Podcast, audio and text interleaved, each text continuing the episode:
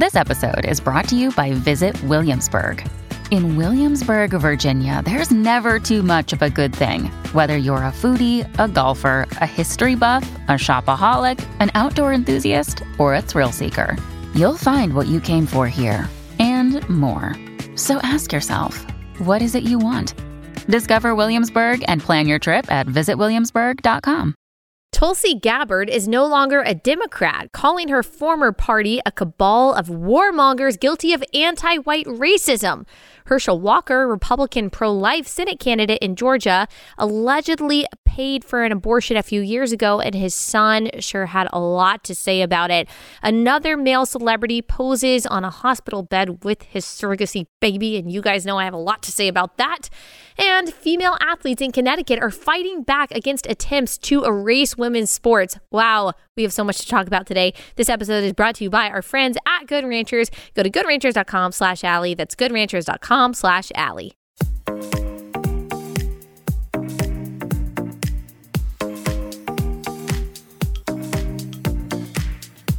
All right, guys. I hope that everyone is having a wonderful week. If you haven't listened to yesterday's episode about Kanye West, Columbus Day, and John MacArthur's rebuke of Gavin Newsom, you should go check that out. I feel like I'm still catching up because I was out last week with laryngitis. And so I've had so much to talk about. As I mentioned yesterday, the document that I had for the show that has been building over the past week or so was 87 pages. I think we only got to, I don't know, maybe four of those pages because there's just so much in every story. And today is the same way. I won't get through 87 pages, but there are a few stories that I just wanted to make sure um, that I talked about. So, let me start with Tulsi Gabbard, since that is the most recent news story. This happened, I believe it was yesterday, that she put out a video saying that she is leaving the Democratic party. Now, if you watched Tucker Carlson's show last night, he went through a whole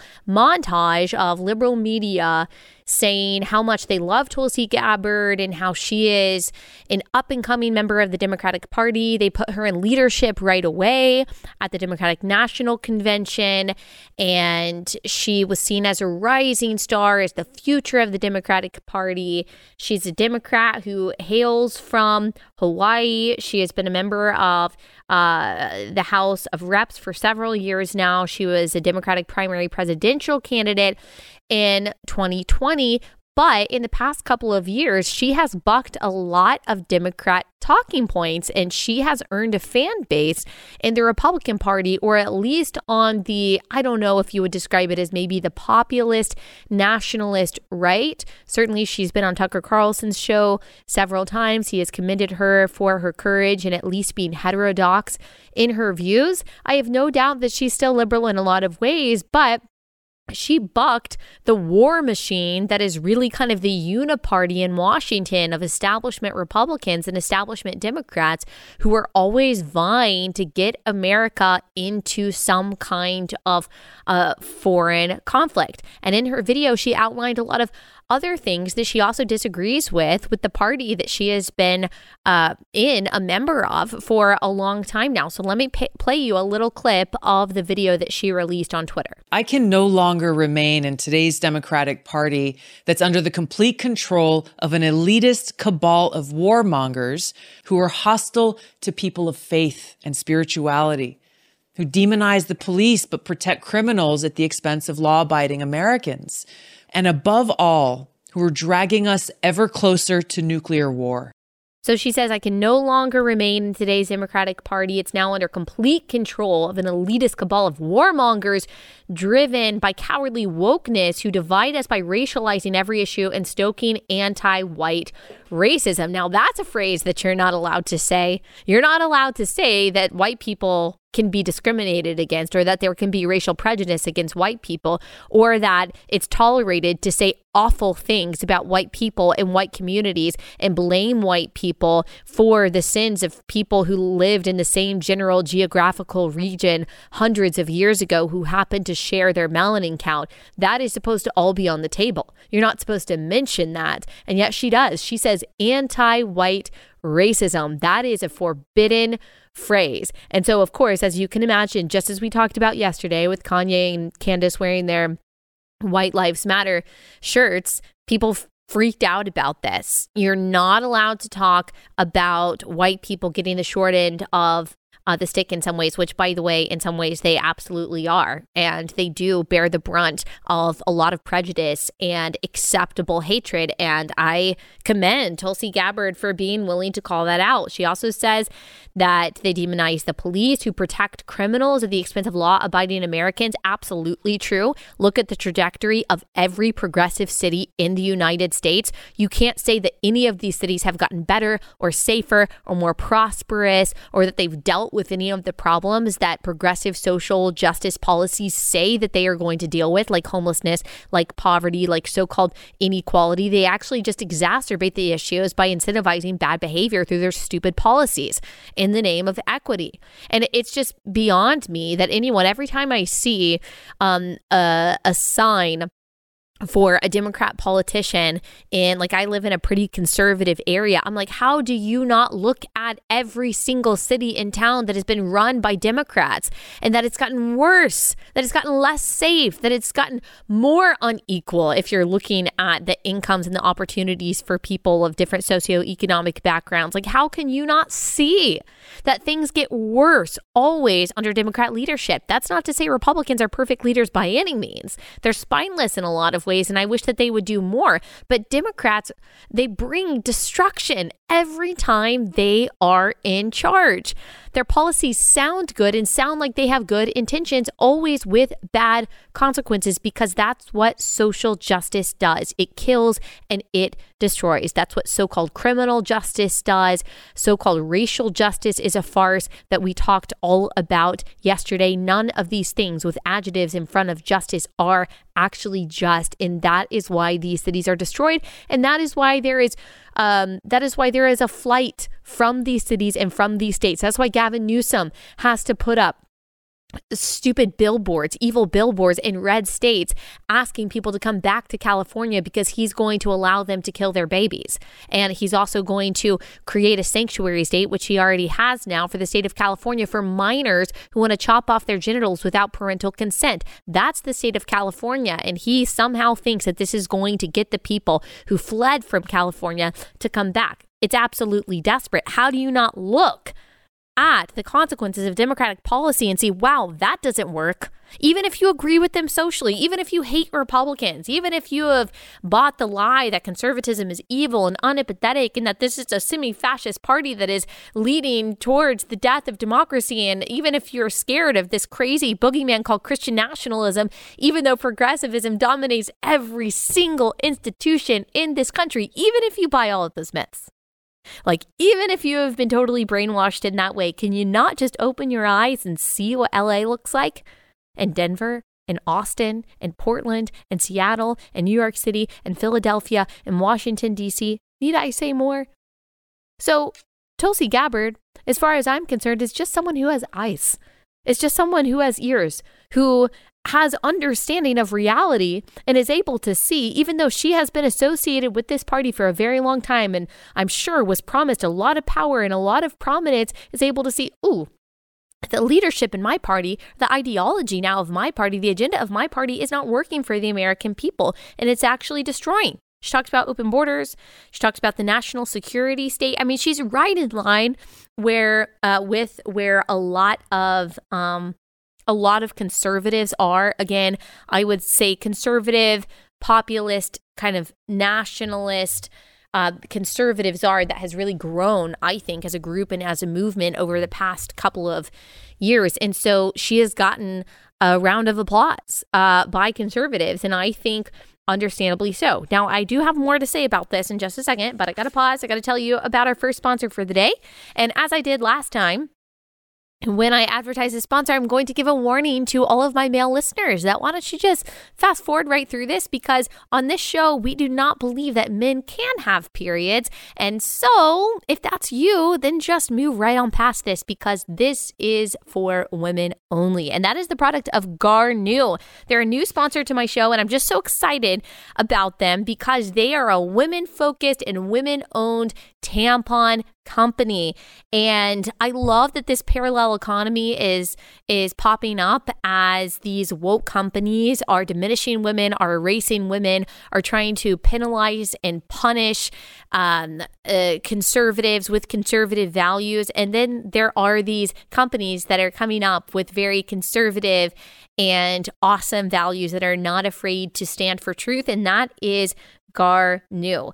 Also, a lot of these companies, especially women owned companies, donate your money to places like Planned Parenthood. And you want to make sure that that's not happening when you are buying your sanitary products. So, that is why you should start buying your uh, your tampons from Garnuu. They offer 100% organic tampons that you can buy one time or via a subscription. They also have menstrual cups and they're also coming out with organic pads. They also fight, I mean, it's just endless, all the wonderful things about this company. Fight human trafficking for girls in Nepal with every purchase. Uh, join the Girls Only Club by going to garnuu.com slash Allie to receive your first month of organic tampons for free when you subscribe exclusively for my podcast audience. Use the code Allie at checkout. That's garnuu.com. Use the code Allie at checkout. Garnuu, G A R N U U dot com slash Allie. All right. So, as I said, Tulsi Gabbard has been praised by a lot of conservatives, but very predictably, she is being lambasted or has been lambasted for a long time by people on the left. Some of the very people that praised her and said that she was this up and coming star in the Democratic Party when she seemed to align with all of the mainstream views of the Democratic Party are now turning around and have turned around for the past couple of years and said, oh, she's dangerous. I mean, when she went after Kamala Harris in the primary and Kamala Harris kind of was like, I'm a top tier candidate. I'm a top tier candidate and Tulsi Gabbard is just trying to come after me for clout. She said something ridiculous like that. Uh, didn't Kamala like not even win in the primary, the state of California? Wasn't wasn't that what happened? I, if my memory serves, and somehow she became the vice president. Like she was so disliked and unwanted as a presidential candidate for some reason. Joe Biden, I guess, is a diversity hire, decided to do to get VP Harris and she's just turned out to be an absolute disaster. She can't even really complete a full sentence without cackling about things that aren't funny. She's a very strange person. Anyway, so, you know, she attacks Tulsi Gabbard. You got Hillary Clinton calling Tulsi Gabbard a Russian agent. That's their thing. That's what, you know, Democrats do. You are a Nazi, a fascist, a Russian agent, a secret white supremacist, all of these things. If you simply say something along the lines of, you know, I actually don't think Ukraine is worth a nuclear war. Ugh. Most people didn't even know where Ukraine was on a map a few months ago. Uh, this is Ukraine is not a democracy. Um, they are a, an extremely corrupt country. They are not a part of NATO. And so when someone says, hey, this could, us getting involved in this conflict could possibly lead to nuclear war and the loss of millions and millions of lives, um, when someone says that, that apparently makes them a Russian agent. You saw how mad people were about Elon Musk when he said, Hey, you know, here's my proposal of a deal that Russia and Ukraine could work out to kind of bring this to peace and to kind of figure all of this out. And he was absolutely lambasted, even by Lindsey Graham. Said Elon should stick to what he knows, something, and then then threatened to like take away some kind of uh, uh, some kind of uh, privilege from his company if he didn't stay quiet on Twitter. I just am trying to recall what Lindsey Graham's thread actually said. So, very strange. Like, you're not allowed to question the prospect of nuclear war. You're not allowed to question why America is sending billions and billions and billions of dollars to the country of Ukraine while we can't even take care of the issues that we have, like you're not allowed to question why our government cares more about the borders of Ukraine than it does our own borders. You're not allowed to question that without being called a Russian agent. That seems pretty bizarre to me seems pretty nefarious, quite honestly. Seems like maybe there's something else going on there. And again, I have to caveat this because I always get pushback when I just start asking like questions that any thinking person should be asking about all of this. Is that that does not mean that I don't think that there, um, there shouldn't be protection for the Ukrainian people. That I'm not sad. I mean, I have heard the stories and seen the stories of the women and the children and the men who are fleeing and who are being exploited, who are being raped, who are being um, who are being horribly abused in these situations and are absolutely just in destitution, and the children who, in some cases, have been abandoned um, because of this. The surrogacy industry, that's a whole, you know, thing that we talk about a lot um, in which these surrogate babies that were supposed to be bought by parents abroad were just left in Ukraine. So there's lots of tragedy there that we should have a lot of compassion about while still asking why are the people in charge of this country more concerned with what's going on in Ukraine than what's going on here? with the crushing weight of inflation and the economic woes that we are dealing with, with the loss of freedom in a lot of cases that people are suffering under, that we have chronicled on this podcast many times. And Tulsi Gabbard is willing to ask those questions. And I appreciate that. I appreciate that a lot. I don't think that we agree on everything. I'm curious about what does she think about abortion? Last time I checked, she still believed that it should be legal um, to kill a child through 20 plus weeks of pregnancy. Like, I'm interested to know, like, what are her views on life? What are her views on the Second Amendment? Um, and that's okay if we don't agree on all of those things. I mean, obviously, those things are very important to me, but I still can appreciate the things that we do agree on, the things that she's willing to champion, that she's willing to buck the system. She's willing to stand out and get the wrath of a lot of powerful Democrats for saying what she knows to be true. So I applaud her courage. I'm thankful for that. You need people who are willing to represent sanity and take the hits for it. Courage begets courage. And she is hopefully inspiring courage in a lot of people. Now, my hope is to get her on the show that is what we are trying to work out right now. Hopefully, for next week, that would be a privilege to be able to talk to her. So, if we are able to do that, make sure you send me questions, any questions that you might um, that you might have for her. And remember, like she's getting hit from Democrats and Republicans, Adam Kinzinger and Mitt Romney and um and others which I don't even know if you really consider them conservative Republicans. She's probably more conservative than both of them in a lot of ways, but so, you know, she needs people to be sharing the arrows with her. And again, I just appreciate that she is willing to say things that to a lot of people are really unpopular. And once again, we learned that conservatives tolerate disagreement so much more um, than those on the left who are just consistently so incredibly um, intolerant towards any sort of disagreement. And of course, they are the ones who accuse us of being anti democratic. As I say, it is always projection, always projection when it comes to the left and those kinds of those kinds of accusations. All right, now I want to talk about Herschel Walker in just a second, but let me tell you about our next sponsor, and that is Covenant eye. So, we are talking about the wars going on in the world, but there is also, as you know, a spiritual war that is always being waged, as Ephesians 6 tells us that our real enemy um, is an unseen enemy. It is a spiritual enemy.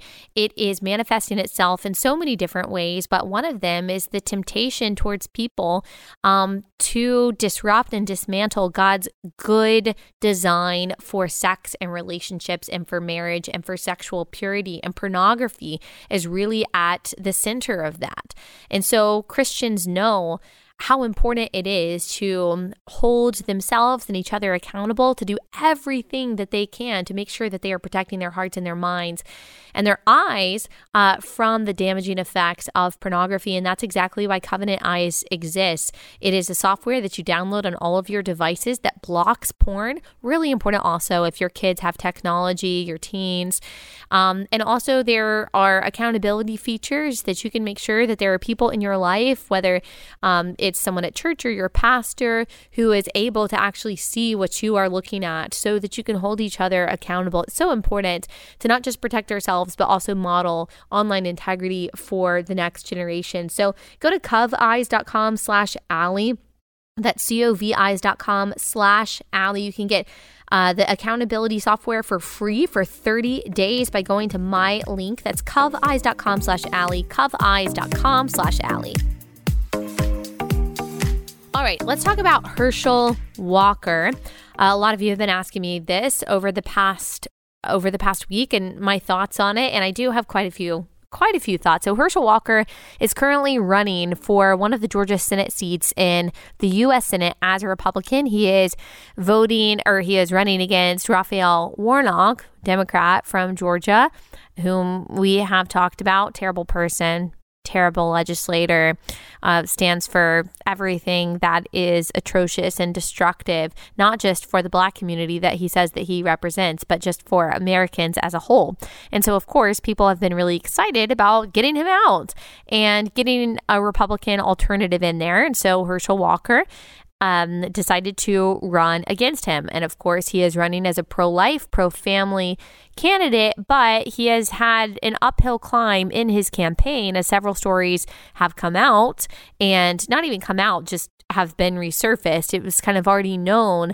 Um, that he had already had multiple kids with multiple women. And it seems, as far as I understand, that Christian Walker, who also has a platform, I think he has a podcast, but he has a lot of influence on social media. I think, from what I understand, Christian is the only one that really had a relationship with him. So people were already kind of accusing Herschel Walker of hypocrisy. But of course, the thought was, well, it's better than having a Democrat who's going to vote for abortion and going to vote for these anti-family policies. Um, it, it's it's better to you know have an alternative to that.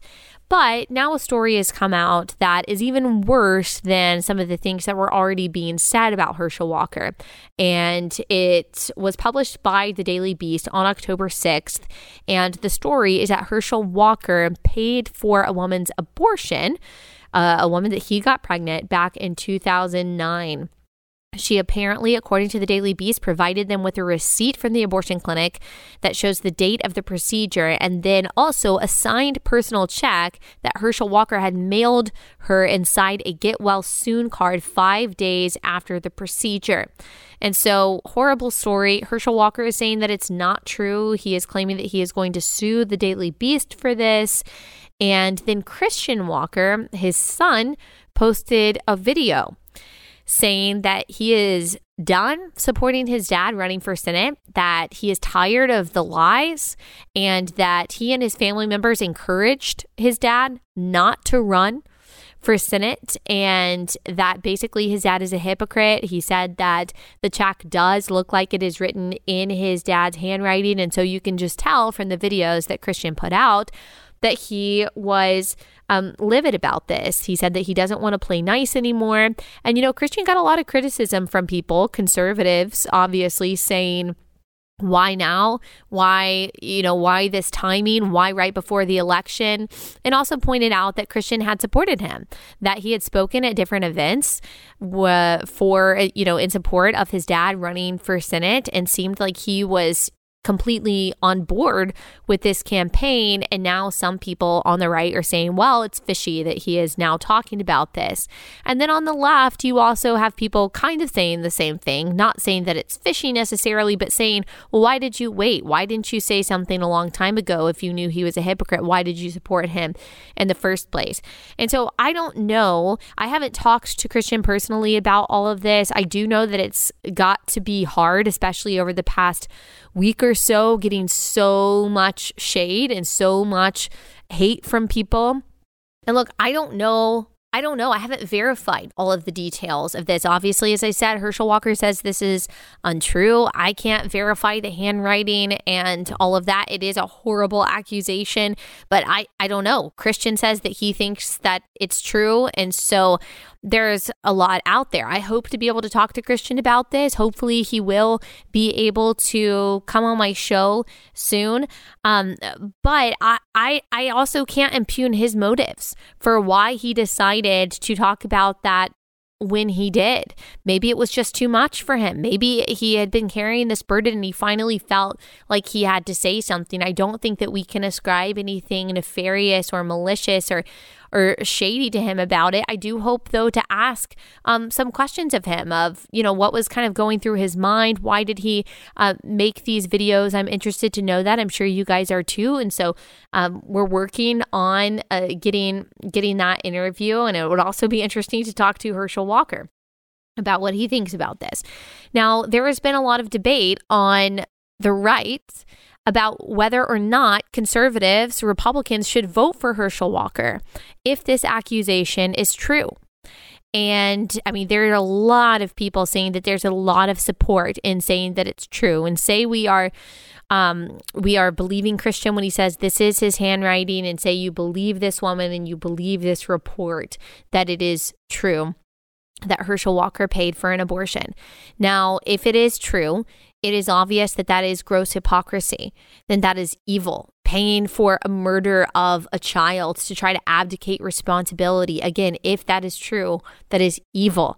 That is wicked. That is something that we should not equivocate about. That is something that we should be able to say, I mean, that is uh, a disastrous and destructive and such tragic sin and how awful for the woman and how awful uh, for the child. And it is especially egregious to say that you are against abortion yourself and that you are pro family and to have that um, in your past. Now, it is one thing for someone to have that in their past and to say, look this is this is what happened. I have changed since then. I have repented since then. By the grace of god i have moved past that. And that was a horrible thing that i did. And i regret that. But the reason you know i'm so passionate against abortion is because I have that in my past and I've made those mistakes and I know how it can destroy people and destroy families and it destroyed a life. I think that there's all the grace in the world for that. And I know a lot of people wouldn't honor that kind of honesty, but I certainly would appreciate that kind of thing for anyone who had had that in their past. I don't think it is necessary. I don't think it's always hypocritical for you to be against something um, that you have done before because you just have the experience of why that thing should be opposed. Like people criticize Christian Walker for being against fatherlessness, even though he says that his father was, you know, uh, pretty absent. But he's like, yeah, I know I know the effects of fatherlessness because he dealt with a father that he says was pretty absentee. So, again, that's not hypocritical. You can learn from your past and your own experiences and shape your beliefs around that and even your policy positions. But if this did happen, if this did happen, I'm not seeing that this was, you know, some, a dark piece of his past that he is repenting of. He is saying, of course, that it's not true. So, if someone did commit something like this, they are a hypocrite and they are not owning up to it and they are not saying that was a mistake that is now shaping my policy, should Republicans vote for them? Should you vote for someone who says that they are one way, but their life contradicts that? And really, the bigger question is like, how much should you care about? How much should you care about personal morality when it comes to who you vote for? On the one hand, we've got Donald Trump, who I think a lot of us would say, okay, married three times, multiple divorces, you know, from what we know, he was a bit of a playboy and didn't represent in a lot of ways traditional values, Christian values. And yet we have seen that with his appointment of Supreme Court justices, something monumental and life saving, like the Dobbs decision, was published. And God used a very, you know, an imperfect person. All of us, of course, are imperfect, but an imperfect person a person that a lot of people would describe as immoral, as not aligning with Christian values to accomplish something that was incredibly just, incredibly good, incredibly historic, and will save the lives of unborn children by allowing states to pass just legislation that is protecting their right to life. And so God uses people who personally may not represent Christian or conservative values in some ways to accomplish really just and good things. But but do the ends justify the means? When we're looking at the choice between the lesser of two evils, are you still supposed to choose evil?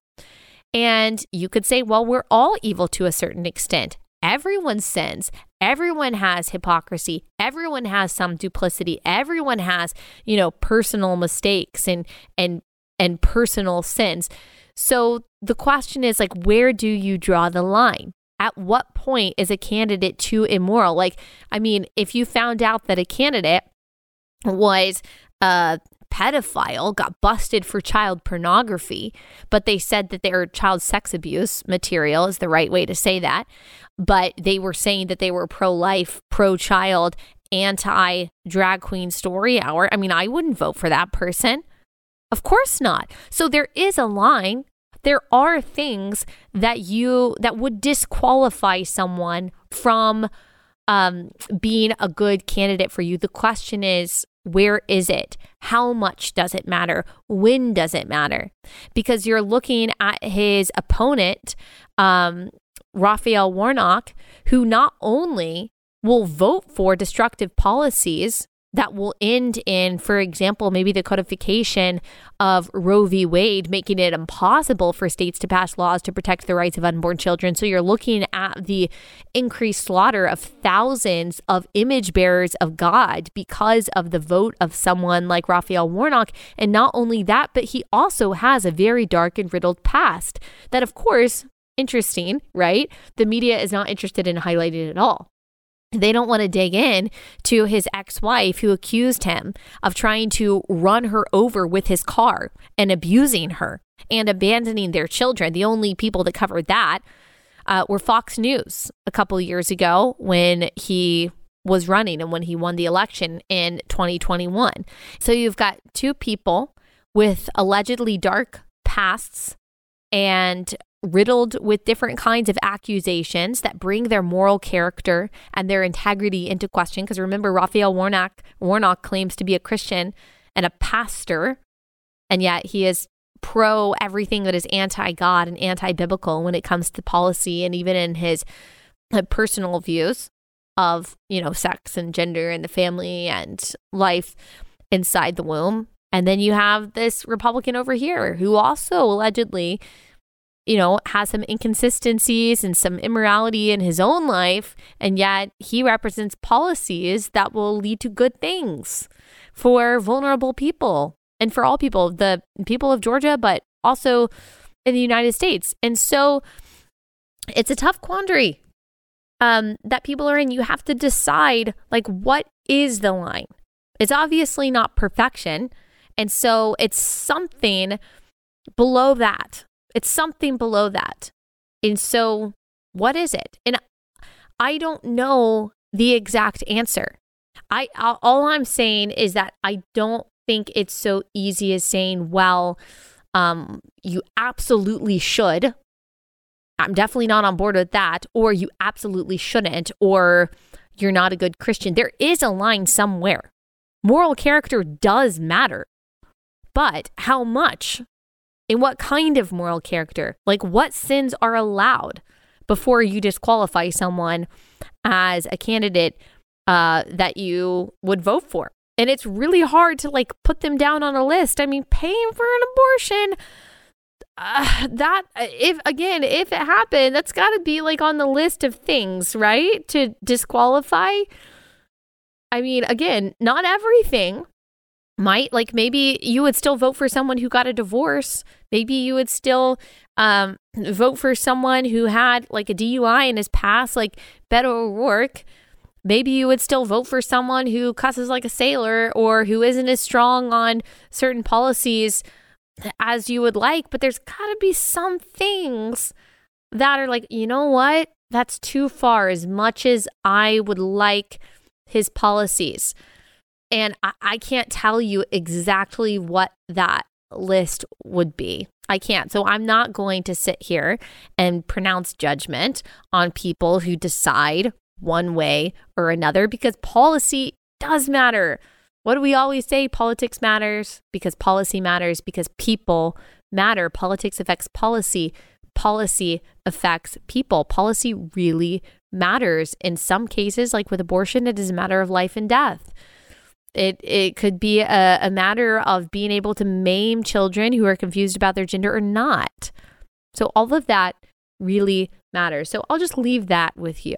I'm sorry that I don't give you a clear cut answer, but these are the things that I'm thinking through. And again, I hope to be able to talk to Christian to get a little bit more clarity um, about all of this. So we'll see what the people of Georgia will decide. That is um, that's the thing with democratic processes is that people get to decide what their line is. People get to decide what is going to disqualify someone or not.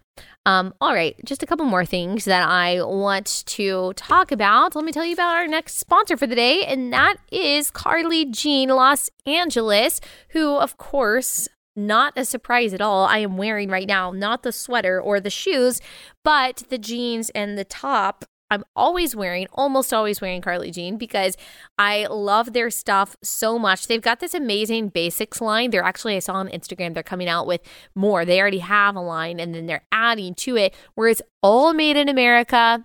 That's amazing. So many clothing companies do not make their stuff in the US, and Carly Jean really tries to do that with a lot of their clothes. Plus, I just love their clothes. Their jeans fit amazingly. I know that that can be hard to find, and they're comfortable, they're high quality. You can wear them in any season of the year, in any season of life. I was walking through the airport, I think it was in Phoenix on Monday and I was walking through and someone stopped me. I was wearing a dress. I kind of violated my airport my airport rules. That day I was wearing like a long dress, but I was wearing tennis shoes and someone stopped me and um, was was like, "Is that Carly Jean?" And I was like, "Yeah, girl." And we just had a moment and we moved on. So if you would like moments like that with cool people who wear Carly Jean Los Angeles in the airports, then you should go to carlyjeanlosangeles.com. Use promo code AllieB for 20% off, excluding final final sale items, always free shipping over $100. Great company, great values. carlyjeanlosangeles.com. Um, use promo code AllieB. Okay, so I wanted to talk to y'all about and this doesn't really have to do with the other things that we were talking about, but there's so many things, like I said, that I want to cover. I want to talk to you about this latest surrogacy story that I posted about on Instagram, and I got a ton of just positive, agreeing reactions from you guys when I responded to a post that was posted by a guy with a big platform called Brian Kelly. He is referred to as like the points the points guy and he helps people travel the world by leveraging loyalty programs and credit card points. Great idea for a company. He's become very successful doing that and he posted this picture on Instagram of uh, him holding his new baby while he is laying on a hospital bed. This is a baby that he created via surrogacy. And I've done several episodes about what I think are the huge ethical problems with commercialized surrogacy. So I want to give my reaction to that and re explain all of my feelings uh, about this post and just about commercialized surrogacy in general. But let me tell you a little bit more about um, Brian Kelly. So, he has been saying he did this uh, he did an interview back in 2021 and he says that he really wanted to become a father and he has always been excited about uh, excited about that prospect. And then he did another interview in earlier this year in August that said I'm going to be a dad, bun in the oven, coming very soon. We're full third trimester. It's always been a dream of mine. I think when the pandemic hit, I had broken up with my fiance. I've always known I wanted to be a dad and I it's hard being gay and doing IVF. The whole process takes a long time. In fall 2020, I started being serious about it, and then um, he claims that you know he wanted to do it with a partner and then he just thought you know why not do it on on my own and then he said that there was such a long wait list for um, surrogates back in the pandemic, but there was an organization called Elevate Egg Donors, an LGBTQ surrogacy organization that reached out and said they were big fans and actually asked if this guy wanted a baby. And so reached out to this gay single man and said, Hey, you want a baby? We can hook you up with an egg donor and a surrogate. Is that not creepy as heck to you? And then he claims um, uh, he he claims that his you know his parents are very supportive uh, of this, uh, supportive of this, and he also had a baby shower that he posted about on Instagram a few months ago, where he had drag queens come to the baby shower because that's normal. That's like a very sane thing to do. That's something that um, dads typically typically like to do, right? A baby shower where you are inviting men who are scantily clad and dressed up as women uh, to celebrate the birth of your child. And here is a little bit of an interview that he did, kind of explaining becoming a dad and wanting to become a dad. I am gonna be a dad. Yes! It's always been a dream of mine. I'm very lucky. It'll basically be two years from the day I started to having my son. I got matched with this amazing surrogate who you've met. met. I, when I was a kid in the 90s, like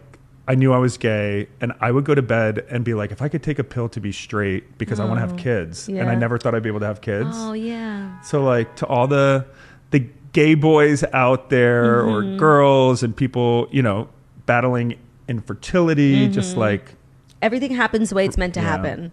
Maybe your thought is, well, the baby is already here. There's no reason for me not to celebrate it and for to be excited about that. But I got to be honest, when I see that picture of a man who used a surrogate laying on a hospital bed holding a child that he created using the eggs of one woman and renting the womb of another woman and then took that child away from both his biological mom and the only woman that he has ever known, the woman who gestated and birthed him, and lays on a hospital bed without any woman in sight. I gotta say, I'm actually really, really sad.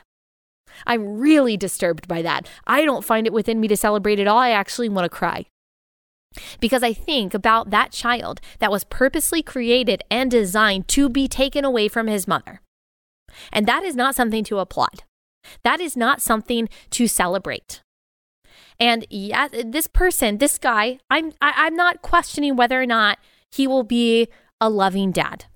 He could be a great dad. He could be super engaged. He could go to all the baseball games and he could have a great time with his son. The problem is he'll never be a mom. And as we've talked about many times on this podcast, I've talked about it. I've had Katie Faust on my show. I've had Jennifer Lahl on my show. Children have a right to a mom and a dad. And it is different when you are adopting a child that has already been created. The mother decided to keep this child, to choose life, and to go through the hardship sometimes that is pregnancy and birth, and to selflessly give up their child to a couple that can, at that time, better take care of that child than she can. That is a selfless act of sacrifice. You've already created the child, and then these adoptive parents are then sacrificing for that child and taking that child into their home. That is a beautiful act of redemption. That is different than purposely creating a child with the express intention of taking him away from his mother or father. And that is what sperm donation is using a sperm donor. And that is what egg donation and surrogacy is. You are purposely creating a child to take them away from their mom or their dad. Not only do I think that is immoral and unethical and, of course, unbiblical, because the first commandment with a promise is to honor your father and your mother. And so you are robbing children of that opportunity when you are purposely creating them to take them away from their mother or their father.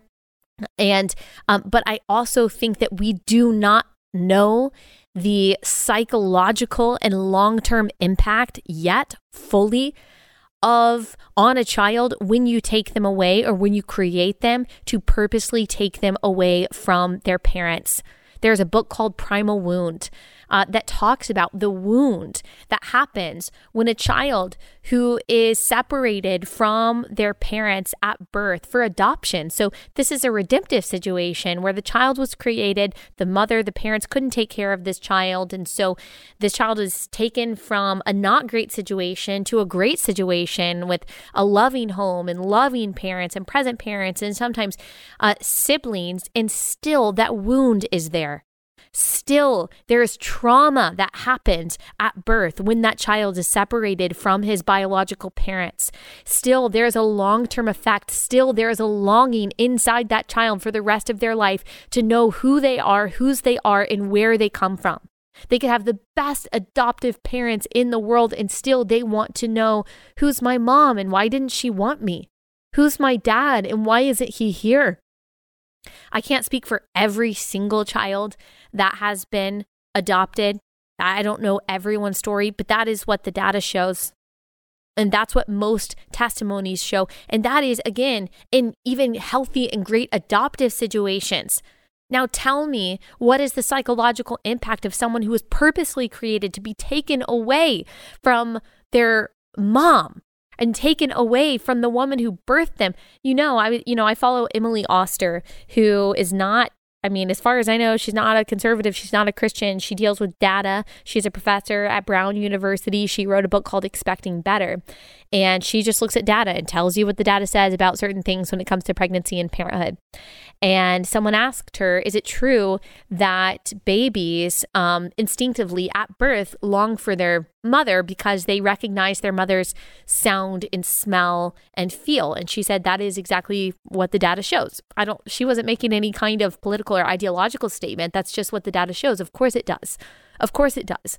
Of course, a baby is instinctive, instinctively looking for her mother after she is born. That is how God created us and to rip that child away from her mother, away from her gestator, and bring her into the life of a stranger who created her and who, by the way, probably destroyed a lot of other embryos along the way because they wanted uh, a child that's a certain gender, that's a, that, a, a so called strong embryo.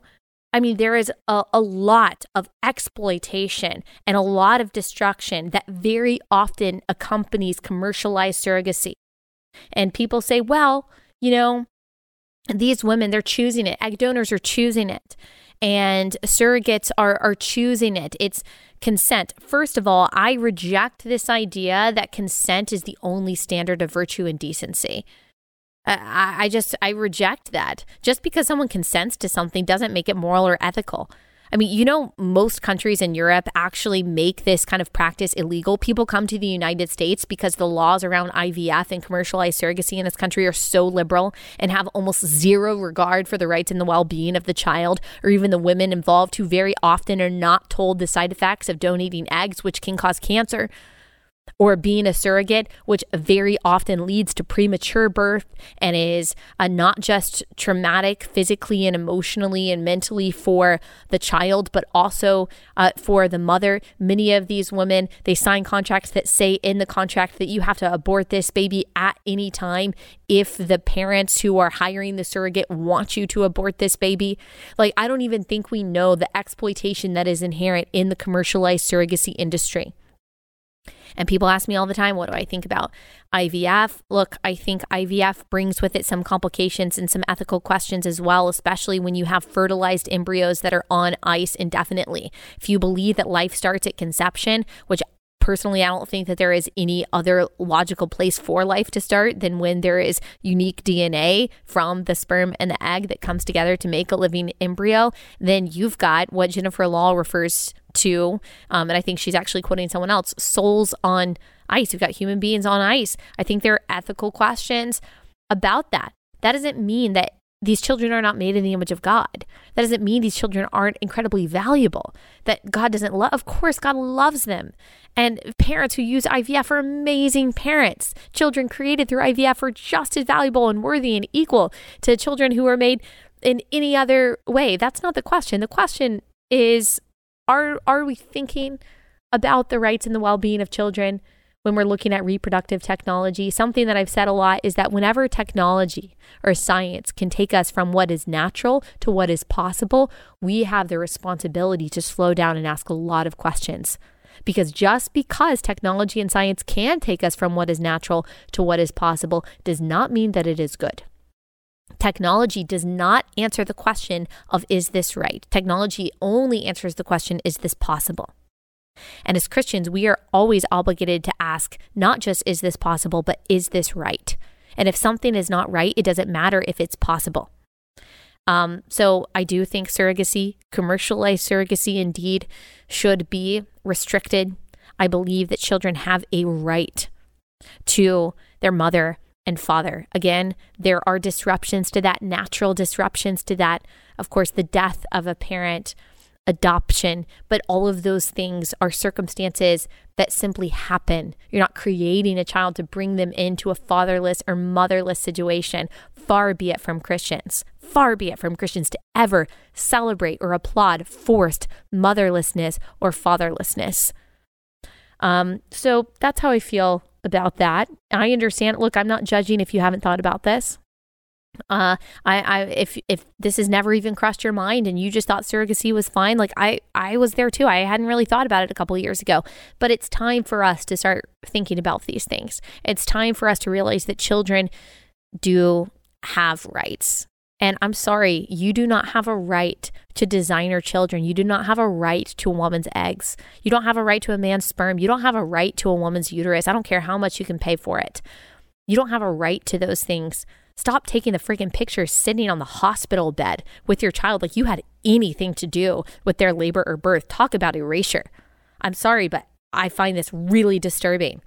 And for all the people who talk about, oh, the handmaid's tale, the handmaid's tale, this is a lot, a heck of a lot closer to the handmaid's tale, surrogacy, than anti abortion laws are. Like, the, the, the Handmaid's Tale has nothing to do with restricting the slaughter of unborn children inside the womb, but rather is the exploitation of women just as bodies, just as wombs. That's what surrogacy is. And yet, all the people calling uh, uh, uh, laws that protect unborn children, Handmaid's Tale, and dystopian have nothing to say about commercialized surrogacy because that would cause them to compromise on one of their chief values, which is gay sex.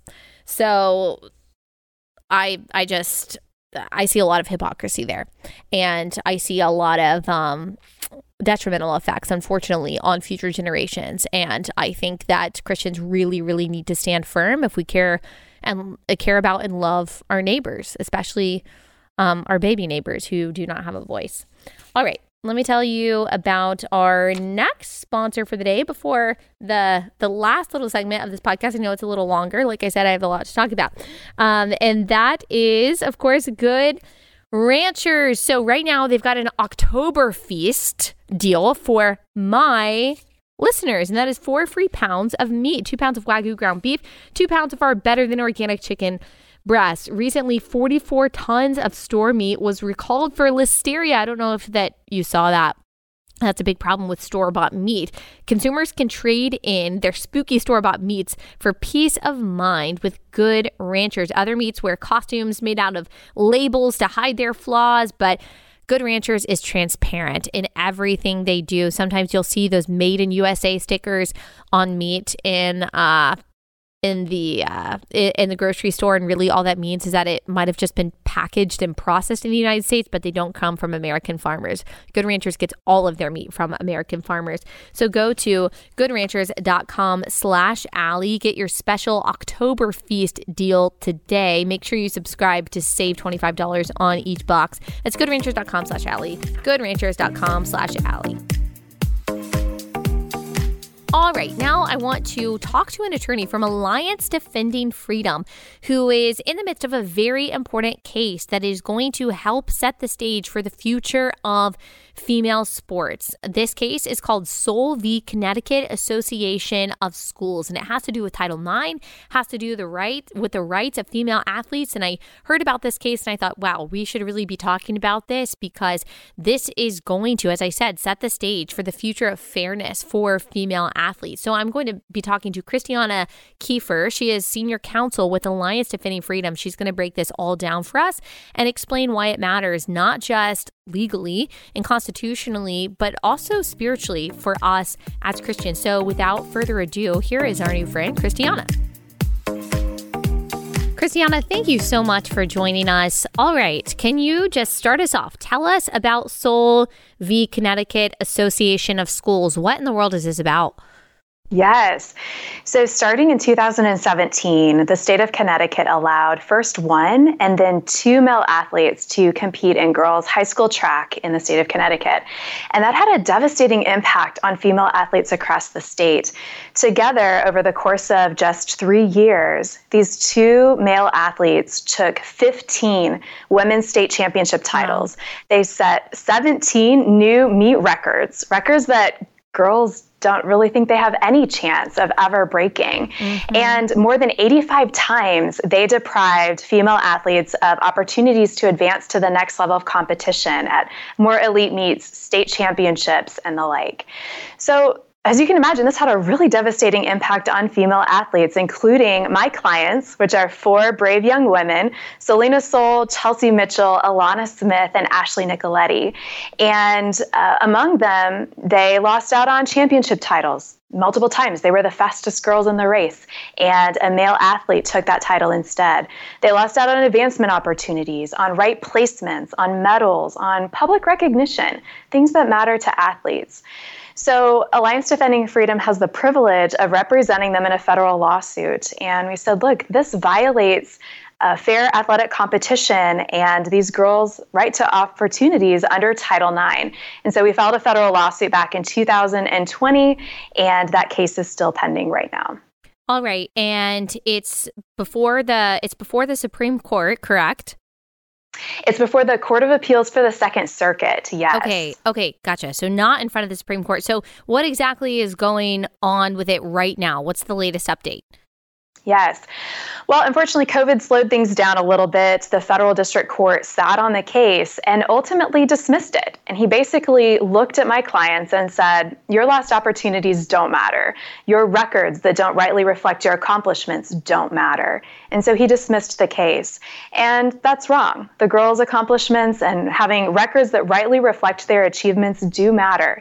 And so Alliance Defending Freedom appealed that dismissal to the Second Circuit. We had oral arguments just a couple weeks ago, mm. and we made the case that the case ought to be able to, to proceed. We ought to be able to make our full case under Title IX the judges asked good questions. I think they're seriously considering our arguments, and we're optimistic that we'll be able to go back down to the lower court and really make the full case for why Connecticut's policy that allows males into women's sports violates Title IX.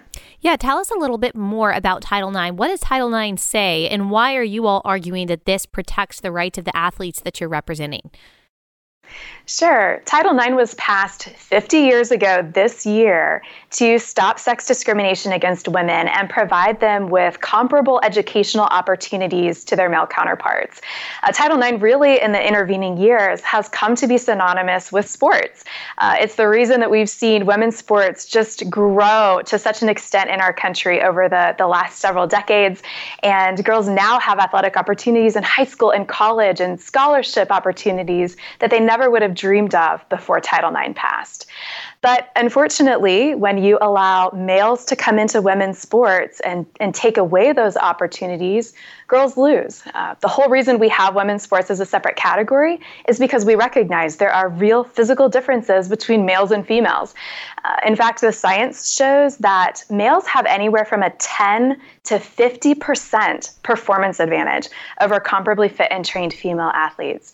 So, not just in Connecticut, but across the country and other states as well, we're seeing that just one or even two male athletes in the women's category is just devastating the opportunities for female athletes. So, yes. filed a federal lawsuit under Title IX, and we're, we're optimistic.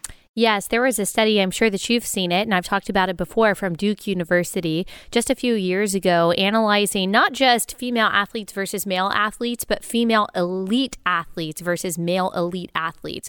You mentioned that there is a 10 to 50% performance gap mm-hmm. between men and women, boys and girls, and that's just true across the board in all kinds of levels of athletes. But when you're looking at even elite athletes, there is a 10 to 12% performance gap. This is what Duke University found pound.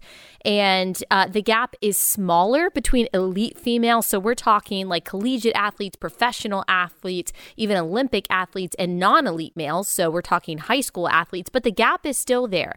So there is still a gap between Olympic level, for example, track stars like Allyson Felix and a high school boy. A high school boy, on average, who is pretty good, say they're pretty good at track um, in high school, they still are likely to beat someone like Allyson Felix, who is running at an Olympic level simply because they are boys. And sometimes what we hear from the other side is that, well, this has to do with uh, the different resources and the different training that is given to men and women. Obviously, that's not true. If you're looking at an Olympic level athlete and a high school athlete that goes to a public school, it's because he's a boy. And that's what Duke University found.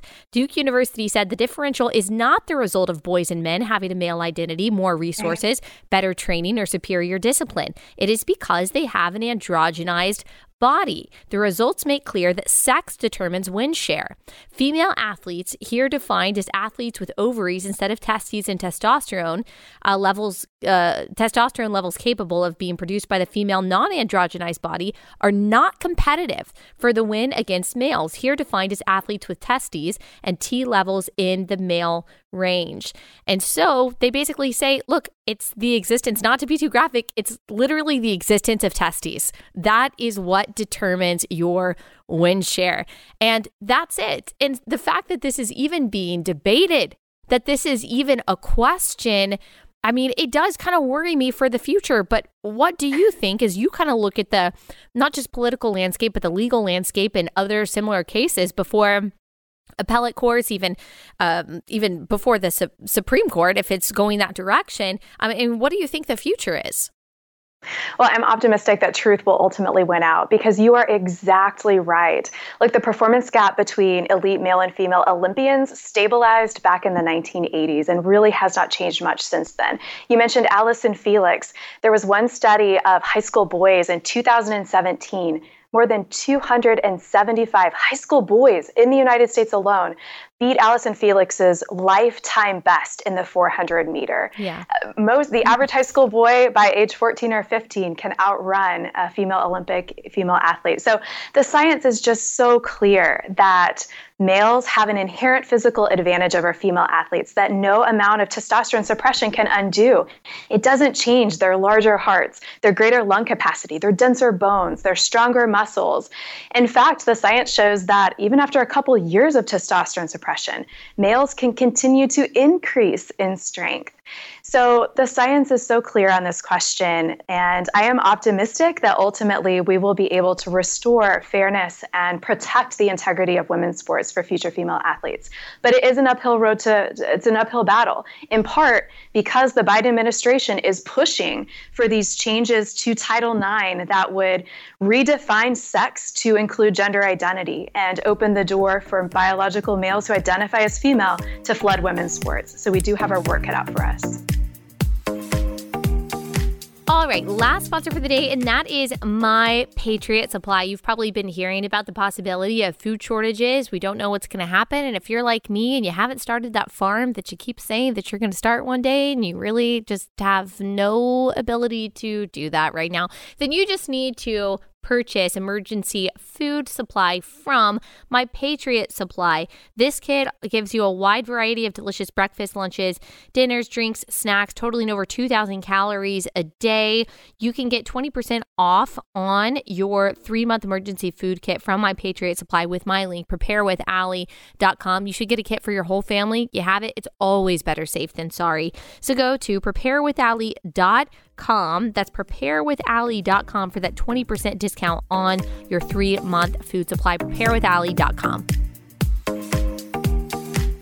Has ADF had any requests from male athletes who are worried about females who identify as boys taking their titles? No, not that I'm aware of. Yeah. And that's a really hmm. telling point, right? Right. Interesting. Interesting. I'll, I'll definitely be looking for cases like that. so, what can the average person I'm not I'm not a lawyer. Most people listening are not attorneys and you know, they just do what they can to try to pay attention to what's going on and be involved in their communities, but it's you know, it's it's really overwhelming. Sometimes we just feel like there's nothing we can do. And your opinion, like what can the average person do? Can how can they support ADF? How can they follow along? I mean, what can we do to get involved? I think the most important thing your listeners can do is to speak up with grace and truth. So, there is nothing uh, wrongful about communicating that there are real physical differences between men and women. And in fact, that's something to be celebrated and it should be reflected in our law and policy. When we fail to rightly recognize the real physical difference between males and females, women and girls are the ones who suffer the most consequences. Yes, we see that happening in sports, but we also see it in the broader cultural context as well of males coming into women's private spaces and homeless shelters. Um, the list just kind of goes on and on of the ways that women are most harmed when our law and policies don't reflect that there, there are those differences. So I encourage your listeners to speak out, um, talk about it with their family members, be discipling the next generation generation about how God has created us male and female and the goodness of that design. And then, two, uh, for parents and those who have athletes in their lives, I encourage them to be speaking to school administrators, to athletic associations, those who have the authority to set policy and can can make a change and protect yes. the integrity of women's sports for the next generation. Yes. Thank you so much. And also just for representing how important it is for Christians to enter every sphere for Christians to take their gifts to do what you have done and becoming an attorney, or maybe that's not where God has gifted you or God has called you. Maybe He's called you into a different sphere, but use the talents and the gifts and all of the resources that God has given you to fight for the things that are good and right and true. And Christians really should be bringing light into every sphere and role and job that we occupy. And you seem to be doing that so well. So thank you so much, Christiana, for taking the time to come on. I really appreciate it. Thanks for having me. All right, guys, longer episode today. So much to cover. Tomorrow, uh, we're debating on whether or not we want to do a very controversial episode. I don't even know if I want to say what it's about because I don't know. We haven't decided whether we are going to do it, but I think I think I want to. I think I think I want to. I'm not I know it sounds really mysterious. So you'll just have to tune in no matter what. No matter what we talk about, it'll probably be deemed controversial by someone, but this controversial subject that really doesn't have to do with politics at all. It is out of the it, it is out of kind of the norm of what I typically talk about, but I think that I want to dedicate an episode to it. So we'll just see. Just tune into that. If you love this podcast, please leave us a five star review wherever you listen, and also make sure you subscribe on YouTube and like this video. That would help us out a lot. Thanks so much. See you guys tomorrow.